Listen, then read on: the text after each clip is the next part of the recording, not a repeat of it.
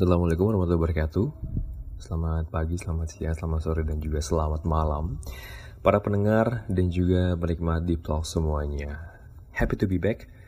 Uh, Andrian kembali lagi uh, mengisi kekosongan Setelah sekian lama. Terakhir tuh kalau nggak salah bikin podcast itu Januari. Januari beres ya recovery dan uh, apa ke sananya tidak akan pernah lagi sama. Maksudnya uh, ada beberapa teknis, ada beberapa kendala dan juga beberapa perubahan kali ya. Mungkin yang mengalami atau juga kena musibah. Ya, who, who knows? Uh, tetap jaga diri aja. Dan kali ini gue pengen ngobrolin atau pengen berbagi dan juga pengen bertukar pikiran sih sebenarnya.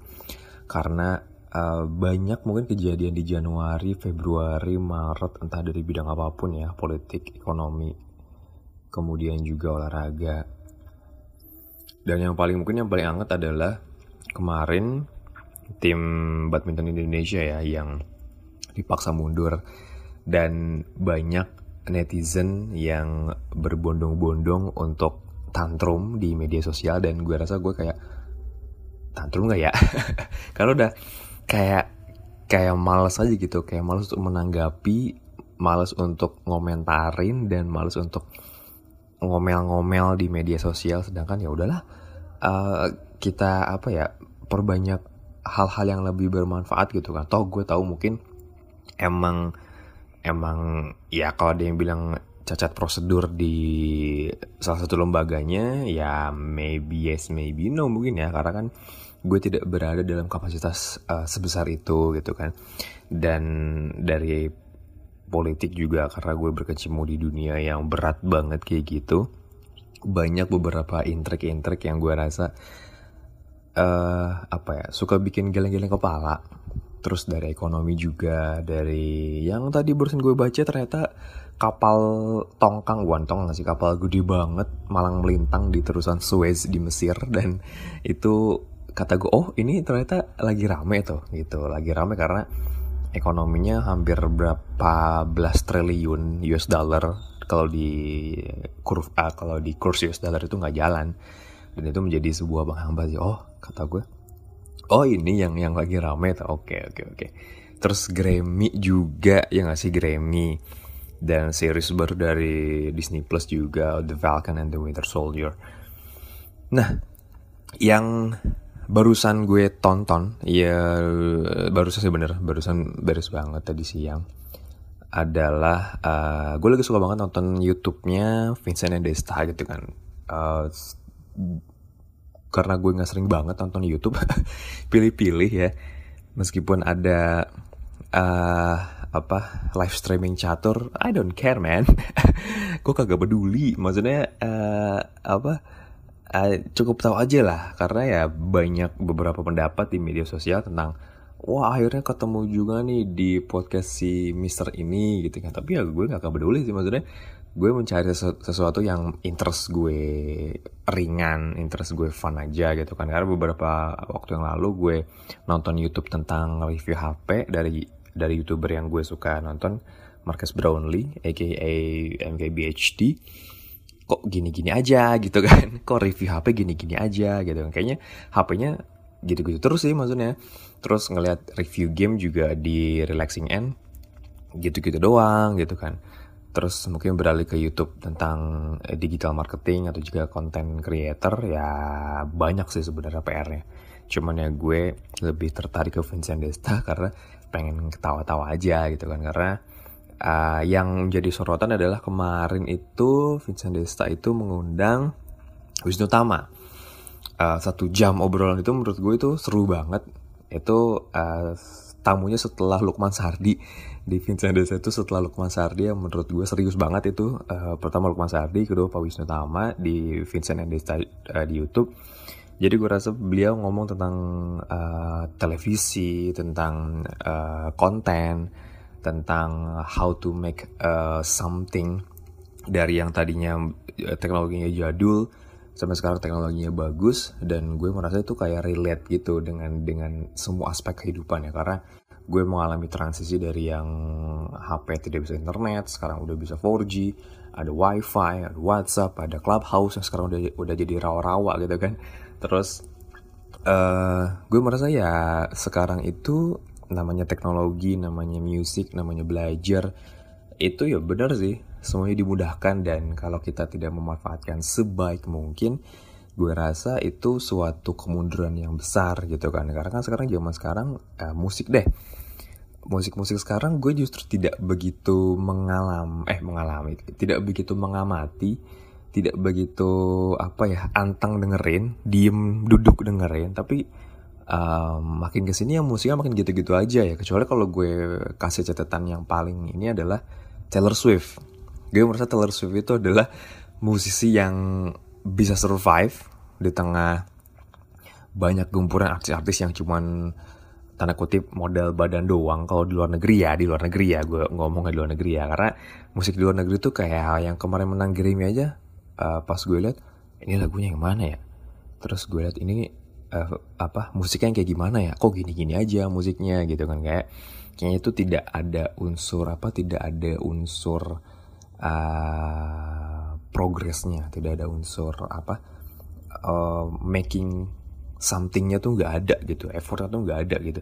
Makanya gue pas uh, apa di Vincent Desa tahu lagu-lagu kayak Duran Duran, Smashing Pumpkins, terus uh, Nine Inch Nails, kemudian uh, apa lagi ya? The Promise, kalau nggak salah The Promise yang pokoknya musik-musik yang bener-bener uh, memainkan alat musik ya, drum bass and guitar.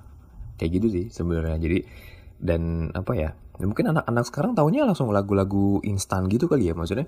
Ya kalau dikatakan lah vape kan zaman sekarang semuanya serba instan. Iya tahu. Cuman uh, feel musiknya tuh nggak nggak nggak kerasa penuh gitu loh kan kalau bikin band dulu kan atau bikin musik dulu kan bener-bener uh, ya composing, mastering, mixering, terus uh, ribet lah pokoknya gitu kan.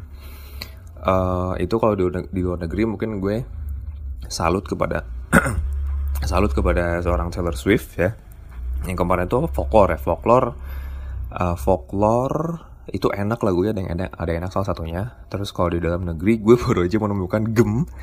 Gue baru aja menemukan permata yaitu Isyana Sarasvati dengan lexikonnya gue pengen cari tuh box setnya cuma harganya gila banget kalau menurut gue ya. Satu juta itu luar biasa pak. Luar biasa sih. Dan karena gue masih mencintai liris apa rilisan fisik jadi gue merasa gue harus mendapatkan album Lexicon Isyana Sarasvati ya. Jadi uh, that's uh, something sih menurut gue di industri musik Indonesia sekarang tuh uh, Isyana oke okay, oke. Okay. Isyana oke okay sih kalau misalnya teman-teman dengerin Lexicon, Unlock the sama Il Sogno, Il Sogno. Itu featuring dengan Dead Squad. Ini keren banget sampai Isyana ya.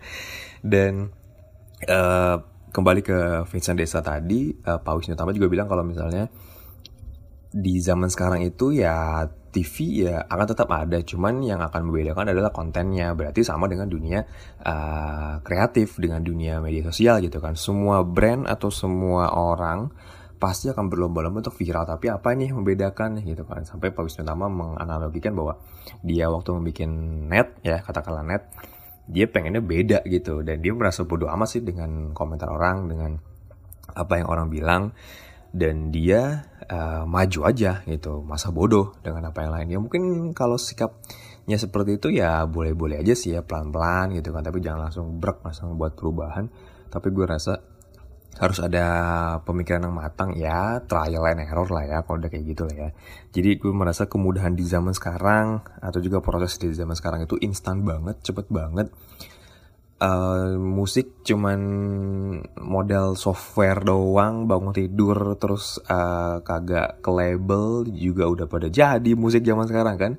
Kalau zaman dulu coba bayangin kan gue gue merasa gue paling bisa menikmati momen musik adalah ketika gue ke Harika Musik ketika gue ke Distara ketika gue ke mana lagi ya kalau toko musik ya Distara Harika Musik. Iya pokoknya kedua tempat itulah ya gue lihat-lihat kaset 25 ribu harganya uh, beli lag, beli albumnya Jay Z and Linkin Park Collection Course. Kemudian beli albumnya Arctic Monkeys yang Brian eh yang Favorite Worst Nightmare. Itu rilis tahun 2007 uh, dan terakhir itu ada di Aksara Kemang. Aksara Kemang sekarang, udah nggak ada kalau nggak salah. Uh, correct me if I'm wrong. Uh, dan itu pas denger di di radio gitu kan di play ada album ada ada ada liriknya di kasetnya itu seru banget sih. Itu menurut gue salah satu keuntungan zaman dulu ya. Gue tuh memang suka dengan yang dulu-dulu lawas-lawas. Makanya gue pengen beli lagi nih piringan hitam menikmati lagi lah gitu. Karena uh, mempunyai fisik dari sebuah benda itu is worth it sih menurut gue. Ya kalau buat gue ya dan ya sebagai konten creator buat teman-teman mungkin yang udah lama menekuni dunia YouTube podcast podcastnya audio doang kayak podcastnya masuk, YouTube kayak I don't care man. Gue sebel gue kalau podcast masuk YouTube tuh kenapa aja mbak? Itu menjadi sebuah pertanyaan di, di benak gue sejak kapan gitu kan? Podcast itu masuk YouTube dan dikatain YouTube dan dikatain podcast. Aduh dari zamannya SoundCloud juga podcast ya audio gitu yang masih berpegang pada apa uh, pakem audio ya podcast gitu kan. Tidak tidak pernah ada podcast masuk ke YouTube kalau buat gue ya. Tapi ya terserah lah uh, namanya juga sekarang udah udah canggih udah banyak evolusi udah banyak uh, udah banyak apa ya udah banyak yang bisa diambil atau ditiru gitu kan. Ya mungkin teman-teman ya udahlah kan terserah gue ini web ya kan? Uh, everybody has an opinion. Dan juga gue rasa ya gue sih memegang teguh tadi kata Pak Wisnu Tama jadi bukan memegang teguh jadi gue ngerasa kayak oh iya juga ya gitu kan. TV zaman sekarang kan kayak lu lihat YouTube terus pindah ke TV aja kecuali ya sinetron masih megang acara-acara e-commerce yang undang artis gede-gedean juga masih pada megang gitu kan. Ngundang bintang Korea jadi sebagai brand ambassador uh, e-commerce juga masih megang. Jadi ya gue nonton TV itu paling akan nonton TV kalau lihat uh, badminton sama MotoGP di minggu ini ya di Qatar. Itu gue kan masih nonton TV. Sisanya ya udah mungkin baca buku, scroll timeline. Tapi lebih sekarang lebih banyak baca buku, eh baca sorry baca newsletter dibanding baca timeline Twitter karena udah makin biasa aja Twitter buat gue. Jadi kayak ya orangnya ini, ini lagi nih yang yang yang muncul gitu kan show upnya jadi kayak circle circle circle mereka doang. Jadi kayak gue oh ya udah gue langsung lihat trending trendingnya Korea. Pusing ya kayak gitu ya. Jadi uh, mungkin buat teman-teman juga uh, yang baru memulai konten atau juga baru akan menggeluti dunia konten ya tetap berusaha aja. Gue lebih percaya konten itu akan berhasil akan akan diingat karena dia konsisten. Jadi kalau misalnya hari ini ada terus tiga bulan berikutnya baru ada. Nah itu kan jadi pertanyaan kan terus ke mana? Konsisten lu gitu kan.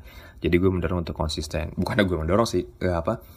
Sama-sama kalau misalnya bikin konten ya dirawat gitu kan. Uh, meskipun kita bukan siapa-siapa ya karena gue bukan siapa-siapa juga. Dan apa? Ya gue hanya menikmati podcast ini sendirian gitu loh. Nggak ada lawannya jadi ya udah gue menikmati aja. So that is that's it for me. Saya Febian Rian Sampai jumpa di podcast Deep Talk berikutnya. Peace.